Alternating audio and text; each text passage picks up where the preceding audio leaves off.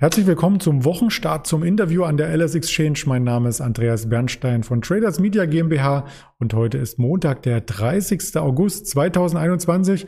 Mit diesen Themen geht's hier direkt los.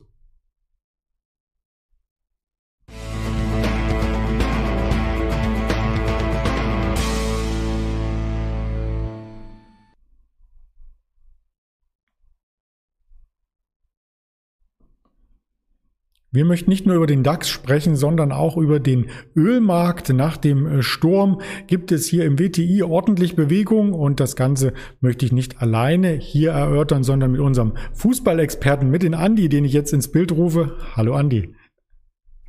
Andreas, ich grüße dich. Ja, die Woche startet äh, frisch, aber mit wenig Volatilität im DAX zumindest. Da ist gar nicht viel zu sehen. Wir waren am Freitag ja froh, dass wir zumindest das Wochenminus ausgleichen konnten. Aber so ein richtiger Nachsetzer kommt heute nicht rein in den Markt. Woran liegt denn das? Nee, absolut gar nicht heute. Also wir sehen fast gar keine Bewegung im DAX bei 15.870 Punkten. Ja, woran liegt das? Ich würde fast behaupten, weil die Paul-Rede letzte Woche, Freitag, genauso gelaufen ist, wie man es erwartet hat. Er hat angekündigt, dass die äh, Anleihenverkäufe langsam zurückgehen dieses Jahr, beziehungsweise dass die Möglichkeit besteht und dass ähm, das aber nicht heißen soll, dass der äh, Zins in diesem Jahr noch ansteigt. Von daher, genau das wurde eins zu eins erwartet und von daher, was erwartet wird, wird der Markt, bewegt den Markt halt nicht. Das stimmt, das stimmt. Und im DAX sieht man diese Regungslosigkeit ja sehr, sehr deutlich im größeren Bild. Also die 15.800 waren jetzt wieder in den letzten beiden Wochen Dreh- und Angelpunkt. Und ob man sich da weit absetzen kann auf der Oberseite, das darf bezweifelt werden. Viel, viel besser läuft es an der amerikanischen Börse, der Nasdaq mit mehreren Rekorden in der Vorwoche. Und auch der Dow Jones sieht gut aus. Den direkten Vergleich, den scheuen wir nicht. Den möchten wir hier auch ins Bild halten. Und da hat der Dow Jones jetzt gegenüber dem DAX in den letzten Tagen Tagen zumindest eine Outperformance gezeigt. Genau, das ist richtig. Was ich äh, relativ faszinierend an den Börsen aktuell finde, ist, wenn man sich den Langfristchart anguckt oder wie auch als Händler, jedes Mal, wenn es runtergeht um zwei, drei Prozent, denkt man sich, oh, jetzt geht es mal weiter runter, vielleicht, aber im Endeffekt wird es immer wieder aufgekauft. Und äh, ja, machen wir uns nichts vor, der DAX hängt sehr stark am SP, am amerikanischen Markt, am Dow Jones. Und äh, so, solange da die, das Geld fließt sozusagen, wird im DAX äh, meiner Meinung nach nicht viel passieren, genau wie beim S&P auch nicht. Spannend wird es allerdings nächstes Jahr dann, ja, wenn dann die vielleicht angekündigte Zinserhöhung kommt. Vielleicht wird es auch dieses Jahr noch spannend zur Bundestagswahl oder kurz danach gestern dieses äh, Duell, ähm, oder es war ja kein Duell, es war ja ein, sagt man, äh, Triell, Trilogie? Nee, yeah.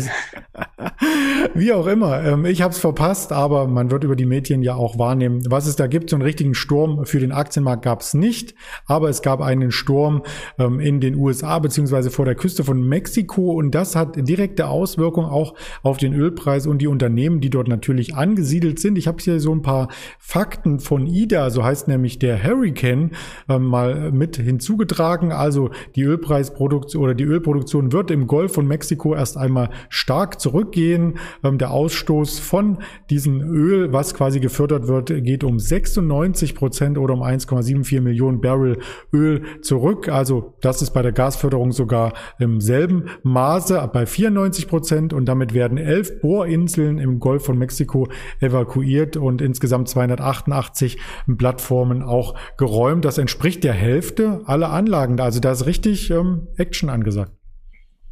Ja, du hast die harten Fakten schon genannt. Wir haben es ähm, letzte Woche schon gesehen, als man absehen konnte, dass es ein äh, sehr starker Sturm wird. Ich glaube, er wurde jetzt auf der Skala auf vier von fünf eingestuft mit mhm. Windgeschwindigkeiten von 200 bis 300 km/h. Ich bin da kein Experte, sowas in die Richtung. Da konnten wir letzte Woche schon halt sehen, ähm, dass der Ölpreis gestiegen ist, aufgrund den, der Fakten, die du gerade äh, benannt hast. Ja, jetzt bleibt abzuwarten, wie es heute Morgen äh, in Amerika quasi losgeht. Langsam wird es hell in Amerika an der Ostküste. Ja, erstmal bleibt zu hoffen natürlich, dass äh, es weniger Schäden gibt als erwartet, dass die Menschen da einigermaßen gut durchgekommen sind. Aber sobald es hell wird, erkennt man diese Schäden halt. Und ich denke, das wird dann auch wieder einen Impact auf den Ölpreis heute haben. Ja, und vor allem muss auch viel reguliert werden, aber die Versicherer wollen wir uns gar nicht anschauen in dem Zusammenhang. Das ist ja dann oftmals nachgelagert, können wir gerne in den nächsten Tagen dann auch noch tun und in der Berichterstattung der LS Exchange mit einpflegen. Wir wollen erst einmal kurz auf die Ölfirmen schauen, die dort ihre Anlagen haben, ihre Bohrinseln, die sind ja direkt betroffen, aber im Aktienkurs hat man noch gar nicht so ein starkes Minus gesehen. Kommt das dann zeitversetzt oder ist sowas eigentlich in der Jahreszeit immer schon mit einkalkuliert? Ich würde fast behaupten, ja. Also man kennt das ja aus Amerika, dass die, ähm, jetzt beginnt die Hurricane-Saison, jetzt hatten wir wieder einen sehr schweren Sturm. Damals, äh, Katrina war wohl schlimmer vor, ich glaube, 10, 12 Jahren ungefähr. Man ist daran gewöhnt, mehr oder weniger in Amerika, dass es Hurricanes gibt, dass die Ölplattformen geschlossen werden. Und äh, ich denke schon, dass wenn das Ausmaß sich in Grenzen hält, und das hoffen wir ja alle, dass sich äh, dann auch bei den Aktien die äh, die Plattform betreiben, auch in Grenzen halten wird mit den mhm. Ausschlägen. Ja, das auf jeden Fall. Und aktuell leicht im Minus. Ein Exxon Mobile ähm, konsolidiert um die 45, 46 Euro mal immer wieder seit dem März nach oben kommt sie da nicht so richtig raus. Conoco Philips, auch ein Vertreter, ebenfalls auch da eine Konsolidierung auf einem ähnlichen Kursniveau. Also bitte nicht verwechseln. Das sind unterschiedliche Aktien, die notieren nur zufällig auf demselben Preislevel und haben ein ähnliches Chartbild. Ja, wir kommen noch zu einer sehr erfreulichen Nachricht, zumindest für Fußballfans. Der Transfer ist hier vollzogen geworden von äh, CR7. Wie hieß er doch gleich? Cristiano Ronaldo, als ob du den Namen nicht kennst. Schon mal gehört, der trinkt, glaube ich. Aqua, Aqua trinkt der, ja. ja, ja, was genau, da passiert. Ähm, genau, relativ spannend, nicht nur für Fußballfans, ich denke auch für Brasilianer. Man hat es am äh, Kurs von Manchester United gesehen, der äh, sehr stark gestiegen ist aufgrund der Nachricht, aber auch für den äh, Trikotsponsor von Manchester United eine ja, sehr spannende Entwicklung, die Verpflichtung von Cristiano Ronaldo. Und zwar ist das in dem Fall Teamviewer. So, jetzt wurde Teamviewer ja, der Kurs hat sich halbiert seit, der, ähm, seit den Hochs von Corona. Aufgrund der Kritik zum Beispiel, dass sehr viel Geld in dieses Sponsoring bei Manchester United fließt. Und womit die Teamviewer-Aktionäre, glaube ich, aber nicht gerechnet haben, dass so ein Hochkaräter dort verpflichtet wird. Und das, äh, ja, das bringt nochmal viel, viel mehr Aufmerksamkeit glaube ich, äh, für den Verein Manchester United, gerade in Bezug zum Beispiel auf Asien, wo die Premier League, die englische, sehr stark vertreten ist. Und äh, ich glaube, aus dieser Richtung, wenn man sieht, dass, der, dass die Teamview auch wieder auf Vor-Corona-Niveau ist, äh, glaube ich, kann es eine aktuell sehr spannende Aktie sein. Und ähm, ja, bleibt spannend die nächsten Tage, wo sich das hin entwickelt. Die Oder eher nicht nur die nächsten Tage, vielleicht sogar die nächsten Monate, würde ich ja fast sagen. Die Aktie, die übrigens auch eine Kooperation mit SAP eingegangen ist äh, vor wenigen Monaten, da hatten wir auch drüber ausführlich berichtet. Vielleicht noch mal kurz zu Ronaldo. Ähm, er ist nicht der teuerste Fußballer der Welt übrigens. Ähm, er verdient nur in Anführungsstrichen 550.000 in der Woche. Also das ist für meine Belange schon sehr viel. ja, es sind äh, mehr als kranke Summen. Da kann ich als Anhänger eines Zweitligavereins aus Deutschland eher nur drüber lachen über diese Summen. Da kommen wir gar nicht hin zu Zweitligavereinen. Wir kommen aber zur ersten Liga in Deutschland, denn da gibt's auch Schlagzeilen und da geht's auch um ganz, ganz viele Millionen. Und zwar ähm, konnte man gestern in der Bildzeitung lesen, dass die BVB-Aktionäre für einen Haaland verkauft sind. Hier geht's quasi, ähm, ja, Haaland, den kannst du selber nochmal äh, vorstellen. Du bist ja eher Fußballexperte als ich. Das ist aber das Sternchen am BVB-Himmel, richtig?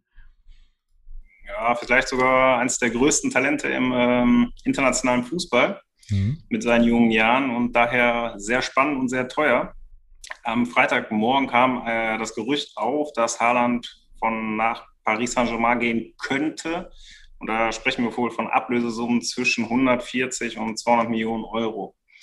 Ja, das hat den äh, BVB-Kurs am Freitag schon direkt beflügelt, würde ich sagen. Der ist von 6 Euro auf 6,30 Euro heute stark gestiegen.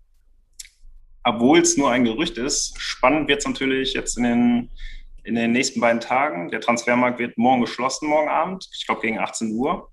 Und äh, wenn wirklich da noch was passiert, dass der, ähm, dass der Transfer zum Beispiel vonstatten geht für 160, 170 Millionen, sind das Beträge, die die Aktie mit Sicherheit nochmal deutlich bewegen werden.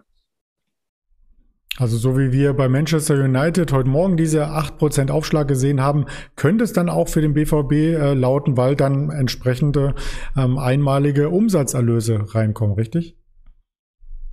völlig richtig. Es ist halt nur die Frage, inwiefern das ähm, am Freitag schon nicht eingepreist, aber schon mit berücksichtigt mhm. wurde. Heißt, kann natürlich in die eine Richtung gehen, wenn dieser Transfer zustande kommt zu den ähm, besagten Summen. Kann aber natürlich auch eine Gefahr sein, wenn irgendwie, ja, wenn es nicht zustande kommt und ähm, alles so bleibt, wie es ist. Ja, das stimmt. Vielleicht noch eine sportliche Frage abseits der Börsenkurse. Ist das denn für einen Verein immer gut, wenn man die guten ähm, oder die Talente für viel Geld verkauft? Weil man braucht ja auch die Spieler, um vorne mitspielen zu können, oder? Völlig richtig. Also Haaland ist für den BVB natürlich nicht zu ersetzen. Heißt, es besteht wieder eine größere Gefahr auch, dass die Champions League, für, also die Champions League Qualifikation für die nächste Saison dann nicht erreicht wird, mhm. wo auch äh, zig Millionen dranhängen.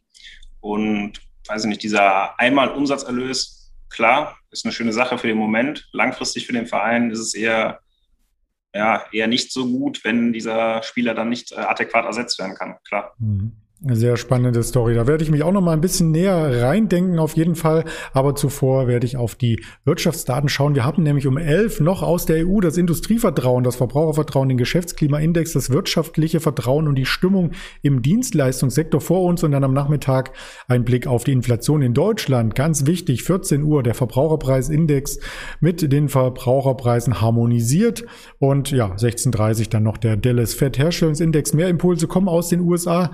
Heute heute nicht. Also durchaus ein spannender Handelstag noch, was die Termine angeht. Und wir freuen uns dann auf die nächste Berichterstattung morgen. In diesem Sinne ganz lieben Dank an dich, Andi, und bis bald. Andreas, ich wünsche dir was. Schönen Tag. Ciao. Ciao.